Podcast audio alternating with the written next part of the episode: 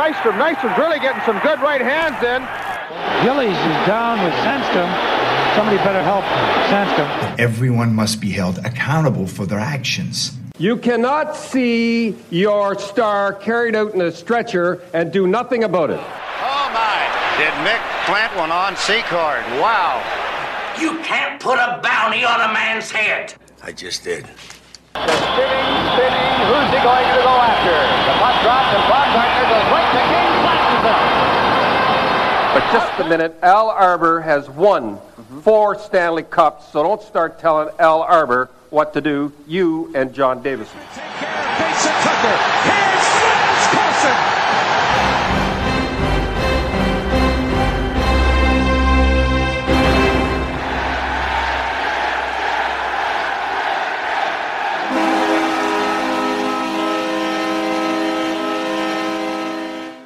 This is Coliseum Chronicles The Penalty Box, your source for Islanders Enforcer Talk. I'm your host, Joe Lozito, and welcome to episode 113, part two of my chat with Ross Olsson. I'd just like to take this time to thank everybody who provided some feedback on part one. And um, I think the coolest thing about doing this show is obviously getting positive feedback, but when you get positive feedback from family members of the guest, then I- I think you know you've done something right. You've done it right because um, obviously they would know the guest the best, and for them to take time to uh, to write you just a quick note saying that uh, you were spot on and and it was really good. I mean, it just makes you feel awesome. So um, so that happened with this interview with uh, with Ross with part one, and hopefully uh, part two is just as good as that. Which with Ross, of course, it will be. So um, if you're on social media, please scroll down to the episode description of this very episode, and on there you will find links to the show's Twitter, Facebook, and Instagram accounts.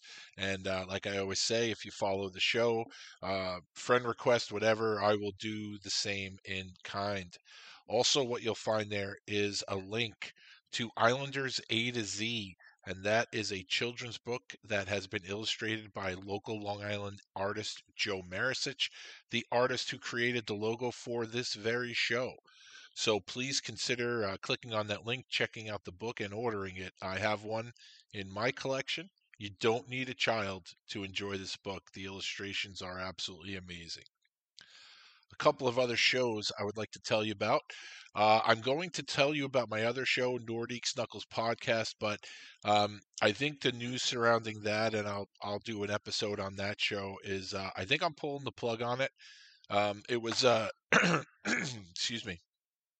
It was something I tried, and um, in the beginning, it was uh, it was a lot of fun, and now it just seems like um, I'm just hitting wall after wall. And to be honest with you, uh, I I love the Nordiques, not as much as the Islanders, but I love the Nordiques, and I love uh, a lot of their players. And um, I think it's time to pull the plug before um, I no longer get enjoyment out of the team or those players. Um, I don't want to have any sort of negative connotation or negative feelings about the team or any particular players. Uh, I'd like to remember them just the the way that I do now, and I, I can't even say it's been aggravating. It's just I'm sort of apathetic to it at this point. So um, I will have a an episode coming out soon because more so to thank the people who uh, who did appear on the show. I, I really appreciated it, and those interviews were awesome. Um, but it, it appears that uh, it appears that that show is uh, is going to be uh, dead and buried very shortly. But while it's still there, please go back and listen to the back episodes because guys like uh, Dave Marcinyshyn and Ivan Matulik, Kenny McRae, Trevor Steinburg, they were uh, gracious enough to give me a lot of time, and uh, they provided some great stories. And uh, I'm very happy that I at least gave it a try. But you know, sometimes things just don't work out, and and this is one of those. So. Uh, but I, I would encourage you to at least go check out those those episodes with those guys because they were awesome. Uh, the Fourth Line Voice podcast with my buddy Darren in Saskatoon, the outskirts of Saskatoon. proud member of the Hockey Podcast Network, and his latest episode was episode 301. My God, I can't even imagine doing 301 episodes. I, I I won't. I mean, it's not it's not that I can't imagine it. It just won't. It won't happen. Um, and uh, that was released yesterday on Sunday. Uh, and it was the Sunday Shit Show, and the topics were uh, content thieves, which uh, was very interesting, a very interesting thing. And uh, if you're not a content creator, you may not get it, but if you are and you put any sort of time into your product, then you absolutely will understand. Of course, the uh, feature that I love, my week on the internet, always fun to hear Darren's interactions with some of the people out there. And it's funny, it's almost like a routine now between him and the uh, Red Wings fans uh, from yesteryear. But I don't want to give too much away. Definitely go check that out. Um, also, Darren has a YouTube channel, the Fourth Line Voice YouTube channel. And honestly, if you've ever watched a hockey fight on YouTube, chances are it's the Fourth Line Voice YouTube channel. So uh, if you're not already a subscriber, definitely subscribe to that uh, YouTube channel. There we go. Easy for me to say. And the big news in the hockey fight podcasting world is the addition of the Five for Fighting podcast to the Hockey Podcast Network. Uh, big things happening for Alec. Uh, I think he said it, or or Darren said it uh, you know, it wasn't that long ago where Alec had packed it in. He'd had enough of battling the East Coast Hockey League and FloSports, and now big things happening for the kid, and I'm really, really happy for him. Um, he's got a, a, deal with the Hit Club Hockey for merchandise. Uh, now he's part of the Hockey Podcast Network. That is awesome. So, uh, so big congratulations, Alec. I'm really proud of you. I'm really happy for you that uh, they added you to the network, and uh, I wish you all the best. And uh, just keep putting out great content. So, uh, so congratulations on that. Uh, his latest episode was the Clash of the Coast breakdown with John from the Hockey Fight League, and um, and and just keep an eye on the Five for Fighting podcast because I think uh, he's thinking about branching out a little bit, maybe uh, expanding uh, into uh, a, more of an East Coast Hockey League show. Not in any way getting rid of the uh, the fighting aspect, but um, maybe something that would appeal more to East Coast Hockey League fans without losing his core fan base, which I think is which I think is very exciting and and I don't think it's something that's very easy. So so I give him a ton of credit that he's trying to uh, to build a broader audience. But you know, good for him and uh, and best of luck, Alec. Uh, I am a game used collector. I love game used items, hockey stuff from uh, Islanders and Nordiques, and really anyone that fights, but more specifically from those two teams. So, um, so if you have anything that you're thinking about getting rid of, especially related to those two teams and their affiliates, um, you know, shoot me a message uh, either on uh, social media or if we're friends and we have each other's phone numbers, just shoot me a text give me a call, whatever. Um, yeah, it's, it's just uh, it's a passion of mine, and I think right now I'm one stick shy of 150, which is a far cry from the high that I had uh, in the early 2000s when I collected anyone who fought, and I had over 600 sticks. But uh, life happens, and some of that had to be liquidated, so I'm trying to rebuild now. And uh, I think last count I had 149 sticks. So um, you know, just let me know and uh, and maybe we can work something out. I do want to say something before we get to part two of the Ross Olsson show, Ross Olsson podcast. Uh, as you heard in part one, and as you'll hear in part two, uh, Ross and I are on the same page as far as uh, old time hockey. Uh, Ross gets that from his father, and uh, and as I said in the interview, I'm sure his dad and I would get along famously. And um, but uh, one of the things that I find very unfortunate is the way the game is going now, uh, not just with the on the ice product, but now um, recently there have been two coaching changes in the league, and and it's it's just like I don't know what to say anymore. So Daryl Sutter got fired by Calgary, and this was after they fired their GM Brad Treliving. So you kind of figured, well, they're gonna they got rid of Treliving, so they'll keep Sutter. And now nothing's saying that a new GM isn't going to want to have his own coach in there. That's usually what happens. Um, but the, Don Maloney had a press conference and he basically he basically laid it out and said he doesn't want it to give the appearance that the inmates are running the asylum. And then he basically listed off a bunch of things that will give you that exact impression. The inmates are running the asylum. And then a report later came out that uh, once Daryl Sutter got fired, several Flame players rescinded their trade requests. Okay. So it's obvious the players weren't happy there. Uh, recently, Gerard Gallant, a couple days ago, was fired by the Rangers. And, you know, like I. I think the the new age players and the way that they need to be coddled and the way that they need to be fluffed up and that they can't be yelled at and they can't be held accountable. Um, I I don't like the direction this game is going at all. Uh, and you know, and I'm not saying that a coach should be allowed to be abusive, but I do think that um, you know you could say it's tough love in a way. Um, but again, I'm not in the locker room, but it just like in Calgary where you had multiple players request a trade. Like, is this is this sort of like mutiny on the bounty here, where you're all gonna go to Don Maloney and say, well, if if Daryl comes back, we're not. And then um, here in New York with Gallant, like, and and listen, I've said this. I said this last year I think that uh, Barry Trotz not being the coach of the Islanders anymore has a lot to do with Matt Barzal. And I know people think I'm an asshole for saying that, but I that's what I think, and nothing will change my mind. I think the fact that these soft players have so much say now in coaching, it's not going to end well. You're going to have these organizations that have two, three, four head coaches on the payroll because every coach you fire, you have to hire a new one. And I think in Calgary's case, I think Daryl Sutter has two years left on his contract. So it's incredible. And and, and you think about uh, Winnipeg, they got ousted in the first round. And Rick Bowness in the uh, after the game, he just laid into his players.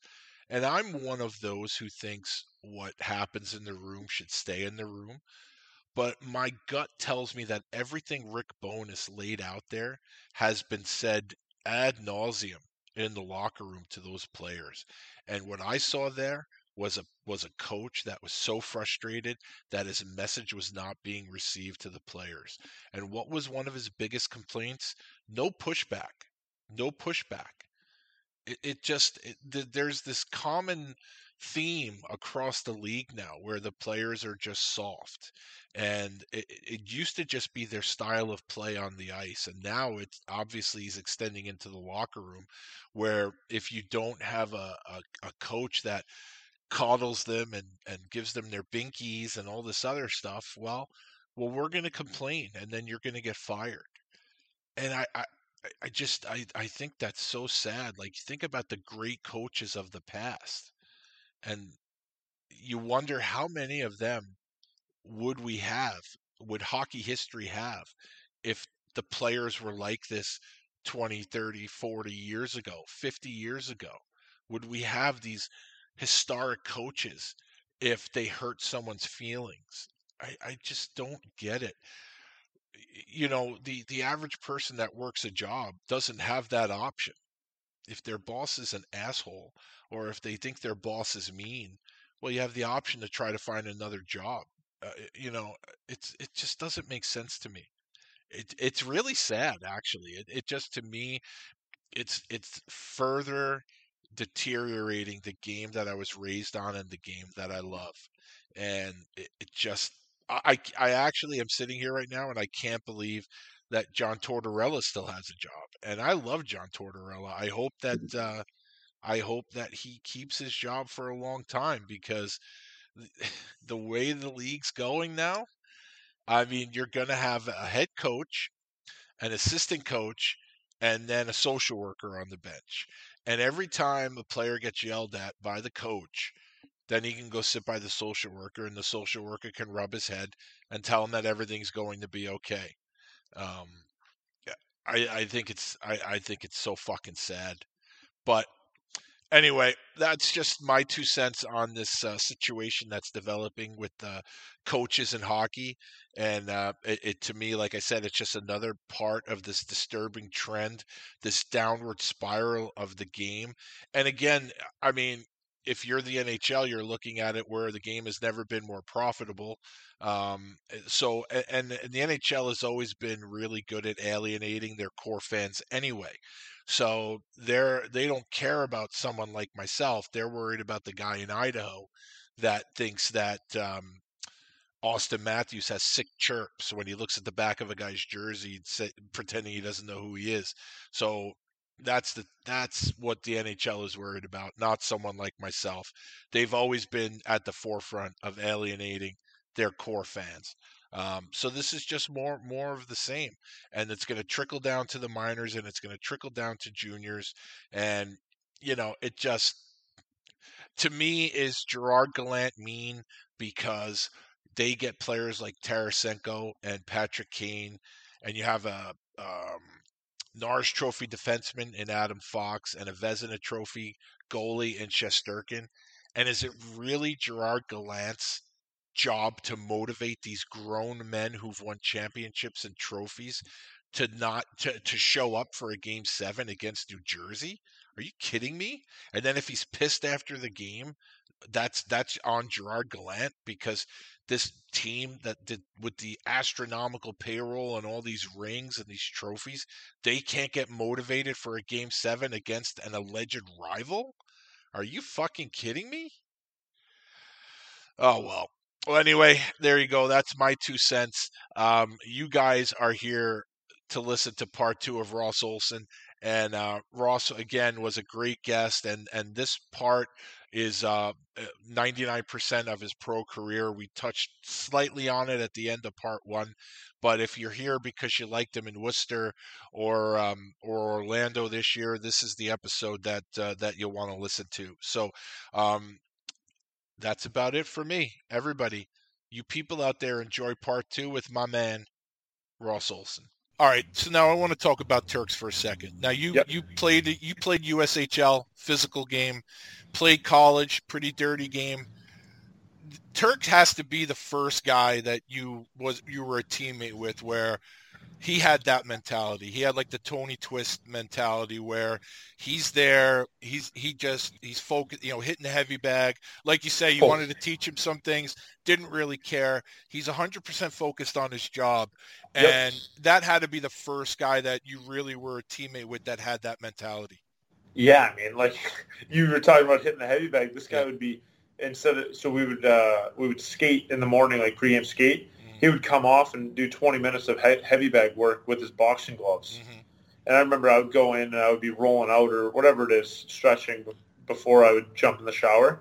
And he's he's in there getting an absolute workout in, mm-hmm. um, whether it's with the weights or with um, on the bike. Like he was an absolute freak in nature. Like yeah. probably the most in shape guy that I've ever played with. Yeah, he's scary. He is, and he's, he's one of the, and he's one of the nicest guys too. Yep. Off the ice, like I saw him when he was in Adirondack. He ended up making the trip to Orlando. Yeah. And I was talking to him after the game, and like, he's the nicest guy of all time. Um, how are his DJ skills though? It was a lot of uh, a lot of French, a lot of French stuff. Yeah, I don't so, think I, it's not my cup of tea. No, like he he's probably good up in up in Quebec. Yeah. But, mm-hmm. um, I, I know he we we uh, had him at a bar actually one time, mm-hmm. and he was DJing, and I don't think many people liked it. Like I liked it because it's Turks. I wasn't gonna yeah. tell him I didn't like it. Exactly. I beat the shit out of him. yeah. No, this is awesome. Yeah. but he, it was all he, he, was he was the best. Like he was actually my roommate my my first full years. My first full years of uh, in Worcester mm. it was me, him, Drew Callan. Yep. And he would be in, in his room, like being a doing DJ stuff, and like we're like, dude, shut up, shut up. Did, and he's uh, like, what? Yeah. He, he, would have the he would have the headphones on like you. Yeah. And he'd be like, what? like, shut the hell up. Did uh, did you ever see him snap on the ice? Did someone really piss him off where you saw him lose his shit? Where you're like, oh god. Um Yeah, Yeah. Malin. Yeah, he chased down Melindy one game. Yeah.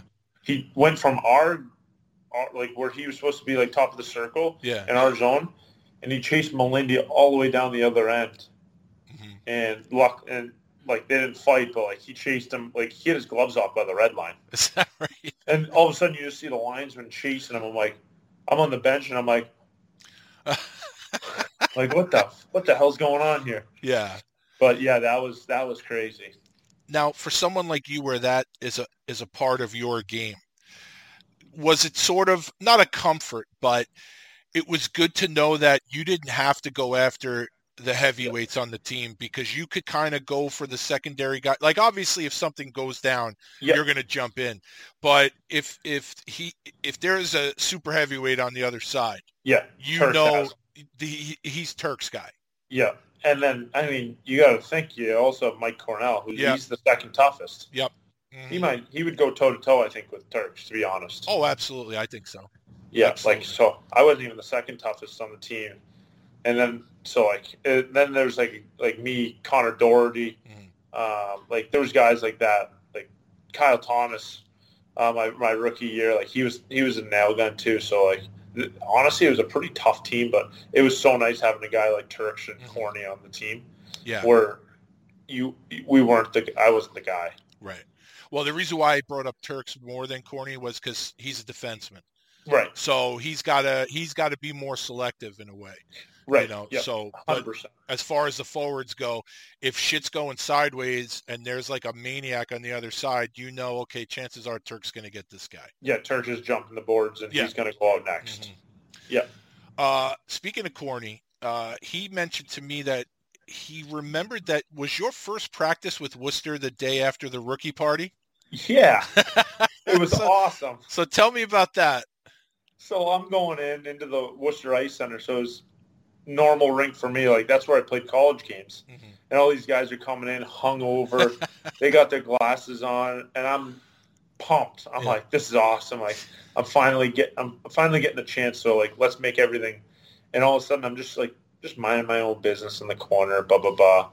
And and we get off practice and I'm we're going through practice and I look and there's this guy Barnes. Yes, he meant he didn't tell me what, but he said mention Tyler Barnes.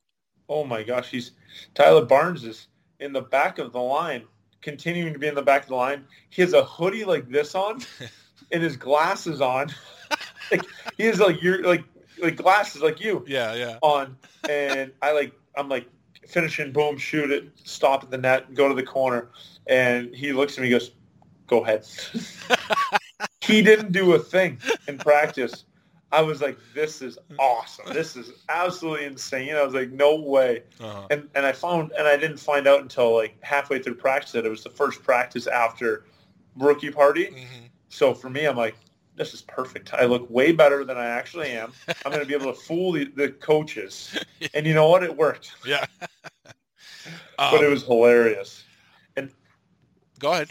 And uh, and and like Corny was like the first guy I talked to after practice, and as you know, like one of the nicest guys. Yeah. And the thing I like about Corny, obviously I like when he fights, Mhm. but when he lines a guy up, I mean, Oh. his he hits like a train, and it, it's unfortunate that people that only follow the NHL have no idea that that they should go and like YouTube this guy's hits because Yes. he just like he murders. Kronwall. It's like Yeah. a Kronwall hit. It's unbelievable. It's unreal. Mhm. and then you get a, he's it, honestly like I don't want to say it's like me, but like on the ice, like our f- switches flip, Yeah, and then off the ice, like pretty nice, like really nice guy. yeah. That that generally seems to be how it goes. The physical Yeah. guys are are the nicer guys, the classier guys. I mean, that's been my experience all these years, so it's no surprise there. But yeah, he's he's amazing, and and that's like I say, I most guys I think I'd rather see fight. I think I'd rather see him just line a guy up and just take the life out of him. Yep, So because like a so forward with his head, a forward with his head down, Oh my God, that would be coming up the left wing. Yeah. Oh, the hair standing up on the back of my neck now. So you mentioned your debut. yep. Uh, you were an assist shy of the Gordie Howe hat trick and uh, playing Norfolk. hmm Do you? Re- let's start with the goal. Do you remember your first pro goal? I do. Tell me about it. It was uh, Tommy Kelly. Tommy Kelly went to BU, mass guy. Um, it was like a two on two, and he was drive. He had the puck, so I assumed that I would cut behind him because he was ahead of me. So he went in, dropped it, split the two guys, so gave me a little space, and I went uh, low blocker um, and scored. And it, I think it made it like a seven or six two game, six three game. So wasn't a big goal, but hey, it was a goal. You had to be thinking, I can do this. This is easy. Yeah, exactly. I was like, is it, is it this easy? I can do this every game. No. I'll be in the NHL next week. Yeah, exactly. I'll, I'll be up in Bridgeport and then and then in the island in no time. Like everyone, everyone's saying this is hard. What are we talking about? Uh, you you uh, ended up uh, meeting up with Daniel Maggio. Yeah, I think you got a major, and, and I think you met up with him again, but you didn't get a major the second. Tell me about uh, picking on Daniel Maggio. So I had no idea. Didn't check the stat pack. Had no idea who this guy was. Yeah. And so Matty Gaudreau, I was playing with him. I was like the tenth forward, so I was going through lines. And Mm-hmm. this one time, I was with uh, with Gaudreau, and he well, he was behind the net, and Maggio went up and cross checked him. So me being me, I was just like, "Hey," like t- went up to him, and was like, "What the fuck's that all about?" And he's like, "We're going." I'm like, "What?" like, his gloves were off before I even said what. Yep. So luckily, I had him. He was on the glass, so I was able to kind of keep him on the glass a little bit, and really like so he couldn't like really cock back. Yeah. So that saved me a little bit. Like I held my own. Like we and then the refs came in when we were tied up. Yeah. Refs came in, and then later in the game, after I'd scored my first goal, Yeah. um, he was he tried to line me up. I was left wing. He was trying to line me up, mm-hmm. and I like kind of counter hit him, and he was not happy. So I counter hit him, went went for the puck, counter hit him, had like a two on one, mm-hmm. and then had a chance in the net. And then there's I think it was like 11 seconds left to be honest. I don't know why I remember this, mm-hmm. but like 11 seconds give or take, and he, all of a sudden I'm on the ground. He comes in with the hardest cross check of all time, right to my back, and he just starts punching me. I'm like, what the fuck's going on? Yeah. And then there was almost a goalie fight. Yeah. There was the a same it was time. a five on five, right? And then it was Yep. almost six on six. Yep, yep. And But Turk there was out was- there, wasn't he? Yeah, there wasn't a goalie fight though, luckily because uh, that Woj- Wojtala kid came in Yeah. in relief because uh, Buitenhuis got hurt. Okay. So if he had um, weird rule, so if he had fought, then he would have been kicked out. Yeah. We would have had to dress somebody within five minutes in goalie gear. We couldn't have just pulled the goalie. Yeah. Yeah. Had to dress somebody in goalie gear, I guess, and put him in. Yeah. So luckily he didn't fight. That was his first game ever. So he got his first win when I got my first. So this is the Wojtala. That was the guy that was at Salve. Yeah. Yeah. So it all came full circle. Mm-hmm. So we go ahead. I keep stepping on you. I'm sorry. no, you're good. Yeah. That that I got my first goal. He got his first win that night. So it's pretty cool. Two D three guys. And now you you go from the frying pan into the fire. Your second fight against uh, Boko Imama. Oh. Another pretty tough guy there. Another tough guy. So he, I remember my buddy from Endicott was coming to the game. He's like, "You you gonna get in a fight?" And I'm like, "Yeah, sure. Like I'll try. Yeah. Like I'll see what happens." And he was like, "Well, there's this guy Boko Imama. He's he looks scary." I'm like, "Yeah, he does, but whatever. It is what it is. Like we'll see." Yeah. So he snows either Wojtal or Buitenhuis. He snows our goalie. No one, and I'm like right there. No one on the ice is really going to do anything. So I like, I'm like, cross check him, and he's Yeah. like, "What are you going to do?" And before he could say that anything, I had my gloves off. I was like, "I'm not letting my like, I'm not letting this guy get get to me first. Yeah. So we're like right at the net at the goal line, and I have and I boom, I have my gloves off, and I get him like twice, and then he does something. I don't know how. My my jersey, he has my jersey like this, hmm. so I can't see anything, and I'm like, oh no. so I'm just like I'm like putting my head down, and I'm like jabbing, and he just starts. Luckily, it's just hitting my helmet, Yeah. and then the refs come in because they see my jersey over the head. Right. Right. And I was like, thank God. But so then after that, I started looking at the stats. I was gonna say, at what point do you start? You know. Well, uh, now you played you played the seven games. Yep. I I think I know the answer to this. tell me which game is dirtier, college or pro?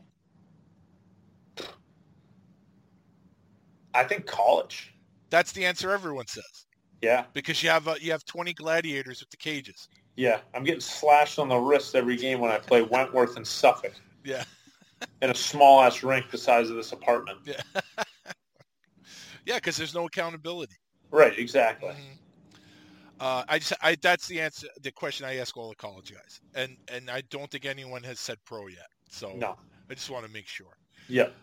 Um, so obviously, I would think those seven games, you had to make an impression with the brass in Worcester.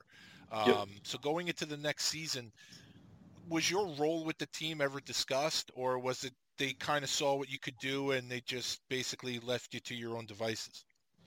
Um, I, I was when I remember when I signed uh, with Jamie Russell. He's a great guy. Like he helped. He gave me an opportunity to play pro, and like I appreciate that. Like that's all I could ask for was a chance, right? Like if you get if you're given a chance, like I'm sick and tired of people always like, oh, I need this, need this. It's like you if you get five minutes of ice, you better play the best damn five minutes of, of your life. Right. So like that's what I, like when I when I'm a coach like that's what I'm I always say is hey I'm going to give you the opportunity and you bet and if you want it, and if you want it you better run with it. And, and he gave me the opportunity and I appreciate everything that he did and um, and he was he was great great to me but he did tell me like in the summer he's like hey like let's work on your fighting and like like you have skill like so keep working on that but like work on your skating work on like your stability while fighting. And so I ended up going to a boxing gym that going into my first full year and it was just like a normal title one boxing where I was in like a class because I wasn't going to drop 200 bucks a, a session Right. I, I was going to pay 300 for the whole summer Right. and get a really good workout in and um, and, it, and, and it did help but the the thing that it's tough like you can box as much as you want you can have the best quick hands but if you can't be stable on your on your skates Yep. like if you that's where you got to train you got to almost train fighting on the ice which is crazy Yeah. um, but it's it's a different beast but Mhm. Like you can stand on a stability ball all you want but it's not the same so and and going through that i guess obviously you respected a guy like turks before that but going through that Yep. it had to just like it like we say it's a different animal like Yep. yeah, going being being taking that training and learning boxing and seeing what he does it just has to open up so much more respect Oh yeah, a hundred percent. Because this guy would, his hands were always beat up after fights, and it was crazy. i um you know worcester they'd always have the um the sale at the end of the year where they'd sell Yep. the, the equipment so this guy bought turk's gloves and he put them on ebay and uh, I think he put them on eBay or he put them on like Facebook Marketplace, and Yep. I bought them. And he's like, "You're gonna love it." He goes, "This blood stains all on the right hand glove because when he put his hand back in there after getting it beat up, there was Yep. you could see the blood stains in the gloves." That's so So- funny. Yeah, so I have his DNA here. I can make my own Turk if I want. Are you gonna you gonna do that? I might. I don't know. My son is an engineer. Well, he's going to be an engineer. Uh, maybe he could help me. We can make our own Turk. So he's smart. Yeah, the, both my kids are smart. I don't know where that happened, but uh, but yeah, I don't know. My I, I'll tell you this: when we started going to colleges, doing the college tours, Yep. um, we would look, and my wife and I would look at a room that looked like something out of like a sci-fi movie, and we were like, "What the fuck is this?" And my son's eyes just lit up, and we were like, "He knows what it is. We don't have to know what it is." So. Uh, so we're we're blessed. We got two really bright kids, and they're two good kids. So That's awesome. um, yeah. So me, I'll let you know how that goes if I make my own Turk. yeah, keep me posted. But I'm gonna definitely have him. He's not gonna DJ club music. It'll definitely be No, rock so music. so he's gonna be Turks, but no DJ. He could be a DJ, but not not club music, just like rock Okay. music and stuff. You know, That's fair. good stuff. That's that is good stuff. Yeah. So all right. So you mentioned him a few times, Drew Callin. Yeah. Uh, Worcester was great, and we'll get into McGuire later about the videos that they would put out. But you and Drew put out some really funny videos, and you could, you know, you can tell if whether they just said, "Hey, hey, Oli, and whatever, come here, we're going to do this video," or if you get two guys who are very close, and you Yeah. could kind of tell even in the videos that you guys were buddies. Yeah. Uh, tell me about. Uh, I, I don't know much about Drew. Tell me about him. Yeah, I mean he's he came in the same time I came in, Mhm. Um, right after school, he, he came from Bentley, and uh, there's a guy at Endicott, Dan Kusarovi, that played with him at Bentley actually. So we had a mutual friend. So when he got in, a lot of a lot of people were probably like, "Oh, like that's the guy I'm going against." But it, I was like, "Oh, like this is the guy that I know is a good guy." Like, so I, I got to talk to him, and, and he he was a he's a quiet kid, but like once he gets out of his shell, like I think he's I think he's so funny. Like I love love being around him, and he, he had an un, he had a pretty good year this year in Springfield and played there all year. And he deserves everything. Like really good player, like good centerman, win straws, like. Uh, but a great guy in the locker room, great guy on the golf course. Like you'd love to get beers with him, type guy. So like one of those guys, and I would run through an absolute brick wall for him. So. I would recommend anyone listening to go on YouTube and check out some of the videos that Ross did with Drew. Some of them are really fucking funny. Hilarious. They're really, really good. The the re-signing one. Yes. Yes. The Step Mhm. Brothers. Yes, that's that. I think is the best one. Yeah, That's- hilarious. That's, absolutely the best one. well, I so- mean, him, the two of us and Cam McGuire were three peas in a pod. Well, yeah, we were always together. So you talk talk about the- work he did with Cam. Cam seemed, and I don't know if all the teams have a guy like him. no, but- not not like him. Right, because he was so good at that stuff, and you could tell he loved it. He loved, and I say loved because he's not with the team anymore. I think he Yep. moved on. He's on. Um, he's in Idaho right now. Right. Okay. And it just was like when you get someone like that who Yep. loves what they do. Yep. It, it, it was you guys had such great chemistry together. His videos were unbelievable. It, he's unreal. Like he comes up, he'll come up with something like the three of us would be in a room, and he'd be like, "All right, we need to do, we need to think of something for for you guys re-signing, right? Like Mm. that. Just let's just do that." And he's like, "I have an idea about like maybe Step Brothers," and then like Cal and I would just run with it. And, like we would say something, and he's like, "Okay, yeah, that would work. That would work." Mhm, So like the three of us would just start like collaborating and just come up with something so good. mhm. But he was so hands on and like he like you said like he had a he had an energy that like spread through the room like like he the is when he had so many he, he wore a lot of hats. Like Yeah. he would wear a lot of hats when like just in any coach organization right? So I could tell when he was all stressed out like usually before games and we we would have like the tickets. So like every time he would have the tickets and he'd come down and uh, I'd be like Cam there's not enough tickets. He's like shut the fuck up. I'm like no no we need more tickets. He's like why? I just brought down 50 I was like well I need 40 for my family. So he's like shut the fuck up. He's like leave leave me alone. I, I got a busy day all right? I'm like all right man I'm sorry. I was, I was like I'm just messing around with you. He's like oh but like that was like the relationship we had. And then there was another one that we uh I think it was me him Cal and Bo Brauer.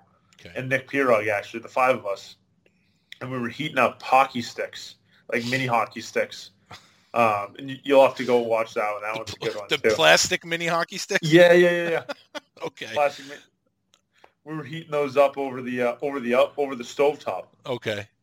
so I'll, I'll look for that one. I'll definitely look for that one. So this year, your your first full year, you actually led the team with eight fights. Uh, you also led the team with three game winning goals. Uh, You're not a one trick pony.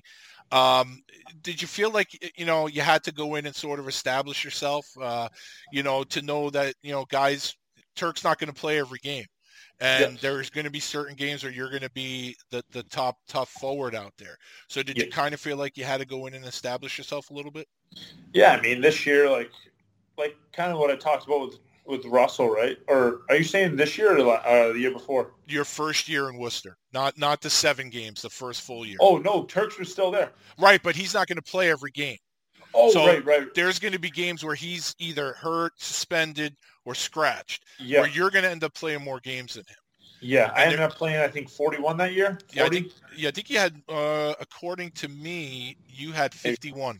Oh, 51. Okay, Yeah, and I think he only played 30 something. Okay, yeah. So- because he was hurt. Yeah, yeah. Right. that. So there are going to be nights where you're the top gun at forward. Yeah. So did you almost feel like you had to sort of make a name for yourself? Yes and no. I mean, like the being in the North Division is completely different from being in the Central or the South or the Right. Mountain. Mm-hmm. So that was a completely different beast. Like it was, it. I don't want to say there wasn't tough guys, but it was like guys that could play the game. Like there wasn't any guys running around like an Uber or how. You know what I mean? Like There's those, a difference. Yeah, there's a There's a definite difference. big difference. So like you could still play the game, but you could play hard and like not have to fight every night, Right. which was nice about being in the north. So um, like that, and that was one thing that Russell always told said was, hey, like make sure you still play the game. Like you can play the game. And then when Cunniff came in, like he said the same thing. Uh, he was like, you don't have to fight so much. Like you have skill, so use it around the net. And honestly, David Cunniff was such a huge help for me, um, working from the top of the circles down. And he was such a good, another great development coach that I learned so much from. And uh, and I still use like some stuff that he does nowadays um, with with uh, the guys that I work with. So I think this is the. Um, when did you become a power play specialist? With Conniff, Yeah. Yeah. the end of the year with Connie. Yeah. he kind of was like, you know what, like I think you could be good in front. He taught me everything I knew, Yeah. and that was kind of took it, and I took it from there. Um, so this year, the only fight that I saw of yours on video was a good scrap. It was round one against uh, Hodgson of Reading. Yep. Uh, so that was a good fight, but you had seven more. Um, I'll draw out some names, just if anything, if there's any good stories about them. I got uh, Giorgio Estephan from Newfoundland, uh, Verplaced Adirondack, Alexander Carrier Adirondack, Jake Hamilton Jacksonville, Cockrell of Reading, Sean Day of Maine, and then you had the rematch with Hodgson. So the Hodgson fight, I'll I won't forget that one because so he hit Cal uh, right near our bench, and Cal had his back turned to him. And he he didn't have a fight, and he was talking to me recently about getting a fight. I'm like, yeah, yeah, yeah, we'll find a guy for you. And he turned. I was on the ice with him. He turned and was like, all right, let's go. And I like stepped in. Yeah. I was like, you are not fighting Hodgson. He's a lefty. Like I know that he's a lefty. I was like, I'm not gonna have you fight him. Mm-hmm. So I ended up stepping in, fighting, and like like you said, it was a good fight. Like he threw a couple, I threw some, and then nothing bad happened, nothing crazy happened. But I was like, and he, I remember he was so mad at me for a couple for like the next week. He's like, I would have had him. I'm like, I was like, I can't let you fight a lefty, man. Like that, I can't.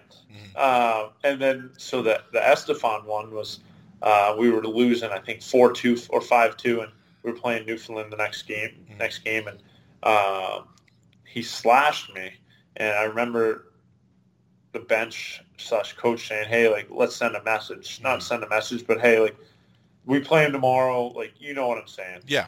So he slashed me, and I just turned and I turned. I was skate. I was skating this way, and he slashed me from this way. Yeah. So he had to come through me. So I just turned, had my gloves, and I hit him three times.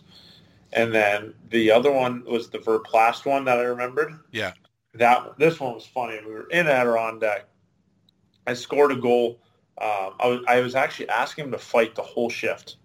I was like, "Let's fight, let's fight." And I'm like, he's like, "No, you're not worth it. You're a bum." Blah blah blah. so then I end up scoring, and he's right behind me Yeah. and I like tip it in. I turn, I see it go in. I go, and I just go, yeah, fuck you. and he drops his gloves and starts throwing. So, so I, and then of course, like I was, I'm late to the party again, Yeah. and, I, and I had to start throwing. But it was so funny. Like those are the ones that I, those are the ones that I remember. I'm trying to, trying to remember the other ones. The other ones weren't nothing crazy. I, I remember Hamilton was like, "Hey, can you give me one?" I was like, "Yeah, sure," Yeah. Yeah. because he was a D three guy as well. Oh, okay. Yeah, you got to take care of each other out there. Yep. You know, the, you uh, Worcester and Adirondack played some pretty heated games. A lot of times the rivalries are geographical, and Worcester and Adirondack are nowhere near each other. But for some Eh. reason, Two and a half. Is that all it is?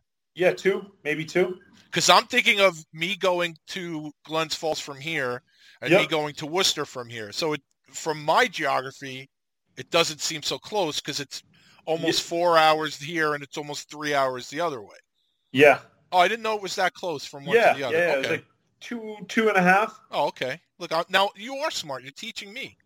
Yep, a geography guy too. What go. don't? I tell you. That wasn't even a strength of mine. Wow, you're you're a renaissance man. Okay, so then tell me about those games. It always seemed to be pretty violent.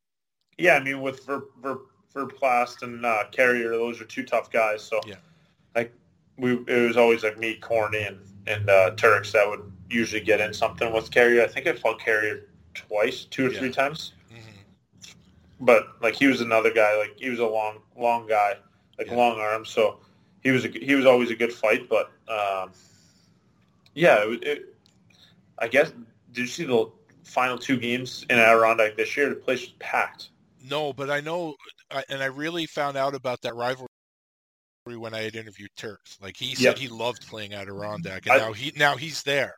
Yeah, So- I love playing Adirondack Yeah. too, but mine was honestly more because I had more points. Most most of my points were against Adirondack. Oh, they had weak goaltending.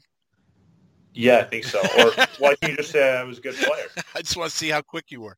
You kidding me? I had a good shot. just uh, just testing you. Uh-huh. Hey, uh, obviously we got to talk about the end of that season. The ECHL cancels the end of the season due to COVID. Yeah. Uh, I mean, obviously COVID it, it changed everything for everybody. But you were going along having a pretty good year, and then how did you find out that the season was over? We found out we were just in the uh, in the edge where like the apartments were, um, and we found out because the Canadians were freaking out. They're like, "I don't think I'm going to be able to get back in," and I'm like, "You guys are fine. Don't worry about it. This will this will blow over in a in a in a week, Yeah. right? Just like everybody else." Yeah. And then we saw that NBA was canceled, and I was like, "Well, if the NBA is canceled, we're canceled." Right. hmm So that's when we knew, and then we had to pack up all our gear right away and just, I mean, head home. Mine was 35 minutes, luckily, but still, it was, it was crazy how it ended. Like, I mean, we luckily we weren't in play, not luckily, but we weren't in playoffs, so we weren't going on on any runs. Right. Right. So, like for for us, like we were like, eh, end of the season, like okay, yeah. it is what it is. hmm But Uh, and then the next year, Worcester completely opts out. A lot of the teams opted out. Um, and then how did you end up with KC? so I was between Kansas City and South Carolina. Okay. And I knew South Carolina was a very, very strong team, and they would always have. Um, sorry, That's- Can you see me still? No, Sorry. it's okay. I mean, I know what you look like. There we go. Okay. Uh, there we go. So I um, was between Kansas City and uh, Kansas City and South Carolina, and South Carolina was always stacked. And um, Tad O'Had was there, and Corny knew Tad O'Had. Mhm. I was like, you know what? Like Corny likes him, um, liked him as an assistant in Florida, so I figured I would go down there. And um, I, he said he'd give me opportunity, and then sucked because I got down there, uh, started camp, and then I got hit with COVID, so I was out for ten days. Okay.